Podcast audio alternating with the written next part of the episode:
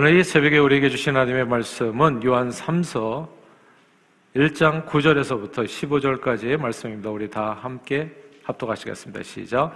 내가 두어 자를 교회에 썼으나 그들 중에 으뜸되기를 좋아하는 디오드레베가 우리를 맞아들이지 아니하니 그러므로 내가 가면 그 행한 일을 잊지 아니하리라. 그가 악한 말로 우리를 비방하고도 오히려 부족하여 형제들을 맞아들이지도 아니하고 맞아들이고자 하는 자를 금하여 교회에서 내쫓는도다. 사랑하는 자여 악한 것을 본받지 말고 선한 것을 본받으라. 선을 행하는 자는 하나님께 속하고 악을 행하는 자는 하나님을 배웁지 못하였느니라 데메드리오는 무사람에게도 진리에게서도 증거를 받았음에 우리도 증언하노니 너는 우리의 증언이 참된 줄을 아느니라. 내가 내게 쓸 것이 많으나 먹과 붓으로 쓰기를 원하지 아니하고 속히 보기를 바라노니 또한 우리가 대면하여 말하리라. 평강이 내게 있을지어다. 여러 친구가 내게 무난하니라. 너는 친구들의 이름을 들어 무난하라. 아멘 요즘은 식당이나 호텔 혹은 어떤 이게 서비스를 이용하든지 참여자의 그, 그 서비스를 이용한 사람들의 리뷰를 보고 그 리뷰를 참조하고 움직이는 경우가 많습니다. 그 식당이나 식당이나 호텔을 이용한 손님들이 남긴 어떤 댓글을 보고 좋아요, 싫어요, 이게 비율을 보고 뭐 5스타인지 2스타인지 이 비율을 보고 좋은지 나쁜지를 판단해서 이제 행동합니다. 평가 글이 좋지 않은 경우엔 자연히 그 장소 이용을 꺼리게 되어지는 거죠. 이런 댓글에 이제 순기능이 있어요. 그러니까 아, 되도록이면 이제 좀 이렇게 실패하지 않고 이제 이렇게 그래도 이제 이렇게 내가 원하는데 또 좋은데 가서 좀 이렇게 시간을 또 이렇게 또 음식을 즐길 수 있다고 하는 장점이 장점이 있습니다. 그래서 누군가 남긴 댓글이 사실 아, 그 사람은 그냥 자기 개인적인 생각을 올렸을지 모르지만은 다른 사람에게 적지 않은 영향을 아, 미칩니다. 아, 그런데 이것이 이렇게 순기능도 있지만은 사실 다른 역기능도 있다는 거. 그래서 역기능으로 작용했을 때는 굉장히 심각한 결과를 낳기도 하죠. 아, 몇년 전 한 가수 겸 여배우가 스스로 목숨을 끊었습니다. 유서는 발견되지 않았지만 악성 댓글로 인해서 우울증이 심해지 면서 이제 자살로 이어졌다는 것이죠. 그런데 악플로 인한 이 연예인의 자살 소식은 사실 어제 오늘 일은 아닙니다. 오래전에 최진실 씨가 이제 그 안재환 씨의 그 사망과 관련된 악플로 생을 마감하는 일이 있었지요. 그래서 이게 좋지 않은 이런 이런 댓글들은 아, 자살과 같은 이제 극단적인 결과를 가져오기도 하고 그렇게 않다고 할지라도 아, 피해자는 피해자가 당하는 고통은 결코 적지 않습니다. 우울증, 대인 기피증 등 아, 그래서 굉장히 이렇게 찝거하게 되죠. 사람 만나는 걸 두려워하게 되고 이제 이런 악플로 인한 사건과 사고가 이제 많아지니까 인터넷 실명제를 도입하자 이런 의견도 있었어요. 그래서 한동안 이제 논란이 많이 됐었죠. 근데 이게 또 이제 표현의 자유를 또 침해한다는 그런 이유로 결국 댓글 실명제 잘 이루어지지 않고요. 아, 그래서 지금은 아, 이제 이게 계속 사람이 막 죽기도 하고 심각한 결과가 나타나니까 아, 그러니까 이제 어떤 포털에서는 댓글 서비스를 이제 폐지하고 중단하기도 합니다. 그래서 이렇게 보면은 이렇게 유튜브 성에서도 이렇게 댓글 달릴 때 보면 어떤 경우는 이제 댓글을 달 수 없습니다. 이제라고 이렇게 돼 있는 경우가 있어요. 그래서 이제 어떤 경우는 아주 원천적으로 봉사하는 거죠. 순기능이 분명히 있어요. 근데 그 순기능으로만 역사하는 게 아니다 보니까 이제 그런 데서 오는 폐해를 막기 위해서 이제 폐지하거나 이제 이렇게 중단하기도 하는 겁니다. 사실 사람들의 반응을 알 수 있는 댓글은 정말 선한 기능이 있어요. 칭찬과 격려의 길. 이런 얘기를 듣고 이렇게 서로 말하게 되면 마음은 흐뭇해지게 되고 더욱 성장을 위한 어떤 원동력이 되기도 합니다. 그러나 문제는 사람들이 언제나 좋은 걸, 좋은 말을 하는 것은 아니라는 점이지요. 사람들이 남긴 댓글들을 조사해 봤어요. 댓글들을 조사해 보니까 선풀이 47%, 그리고 악플이 53%였다고 합니다. 이게 가만 보면 이게 또 선과 악이 딱 반으로 나눠져요. 선이 약간 적게, 한 절반 정도로 이렇게 나눠져 있다는 것을 알게 됩니다. 쉽게 말하면 나를 좋아하는 사람 반, 나를 싫어하는 반 있을 수 있다는 통계입니다. 혹은 선한 성향을 가진 사람 반, 혹은 그렇지 않은 반대인 경우도 반이라는 뜻이죠. 이제 오늘 본문 요한 3서가 딱 절반으로 되어 있습니다. 1절에서 8절까지 어제까지 읽은 말 말씀은 아, 복음 전하는 형제를 아, 잘 섬겼 던 선한 가이오에 대한 칭찬으로 가득합니다. 그런데 오늘 9절부터 15절까지의 나머지 절반은 형제들을 섬기기는 커녕 오히려 쫓아내고 자신이 으뜸되기를 좋아하는 디오데베 디오드레베에 대한 이제 조심하라는 그 글입니다. 제 놀라운 사실은 이 가이오와 디오드레베라고 하는 이 사람이 모두 신약 시대 신약 성경 시대에 신약 성경 시대에 교회 교인이었다는 점입니다.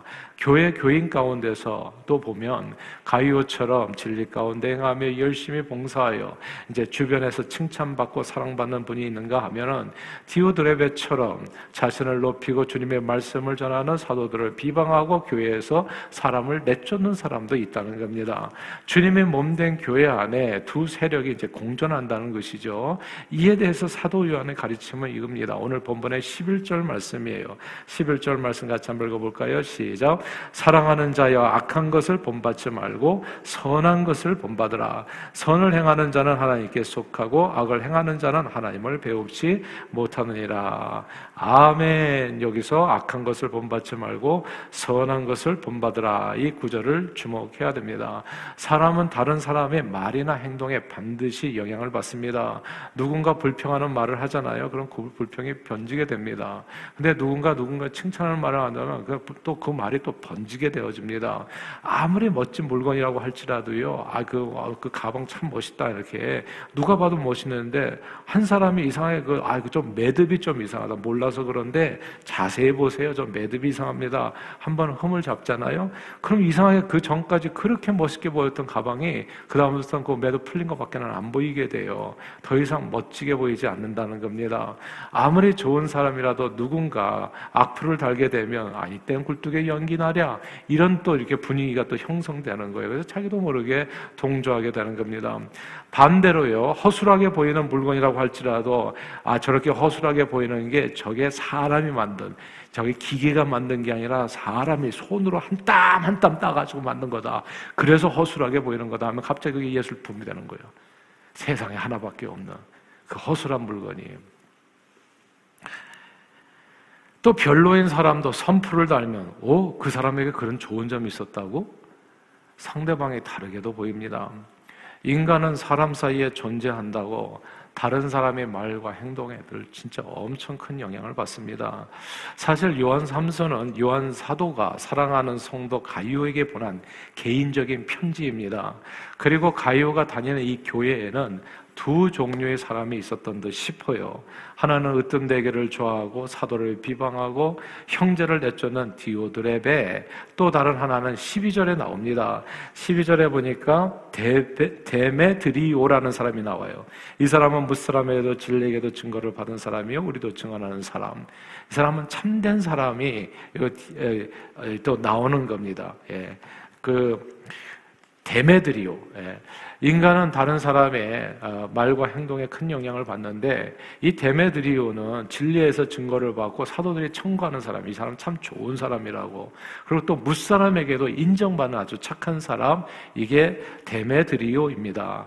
그러니까 이 가이오가 다녔던 교회에 이두 종류의 사람이 있었어요. 한 사람은 아, 이렇게 디오드레베 이게 발음이 쉽지가 않네요. 그리고 또 다른 사람은 데메드리오 이름이 비슷해가지고 똑같은 사람처럼 느껴지는데 두 사람이 다른 사람입니다. 인 간은 다른 사람의 말과 행동에 큰 영향을 받기에 사도 요한은 사랑하는 성도 가이오가 선한 사람에게 영향받기를 원했습니다. 왜냐하면 선을 행하는 자는 하나님께 속하고 악을 행하는 자는 하나님을 이제 배웁지 못하기 때문입니다. 어느 사회 단체나요.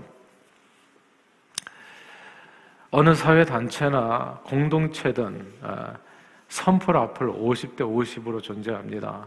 그리고 선한 말을 많이 하는 사람이 있고 반대의 말을 하는 사람도 많아요. 어떤 단체든지 디오드레베가 있고 데메드리오가 있습니다. 그때 선택이 중요합니다. 성경은 누추한 말이나 희롱이 말이나 악한 말을 다 버리고 선한 말로 듣는 자들에게 은혜를 끼치게 하라 말씀했습니다. 그리고 예수님은 너희는 세상의 빛이니 너희 선한 행실로 하늘 아버지께 영광을 돌리게 하라 말씀하셨습니다. 늘 우리 앞에는 선풀이 있고 악풀이 있습니다. 자고 일어나서 TV 혹은 컴퓨터만 틀 기만 해도 바로 그 앞에 그냥 쭉 여기 보여줍니다. 어떤 장소를 가든지 또 그런 내용들을 우리가 또 점검하고 가잖아요. 때로 누군가를 비방하고 험담하는 악플은 통쾌하게 느껴지기도 합니다. 특별히 어, 오늘 뭐 저기 정부에 대해서랄지 혹은 내, 내가 마음에 안 드는 그런 내용에 대해서 단 그런 그런 좋지 않은 글들을 보면은 그냥 내 마음을 그냥 시원하게 해주는 그런 악플의 내용들이 되게 많아요. 그냥 촛불 편, 태극기 편 해가지고 서로 병 갈라가지고 서로 상대방에 대해서 들어대는 그런 아, 그 악플들의 내용은 정말 엄청난 매력을 줍니다. 그래서 하나의 그룹이 돼가지고 나라가 분열하는 거죠. 근데 이런데 동조하면 진짜 안 되겠죠.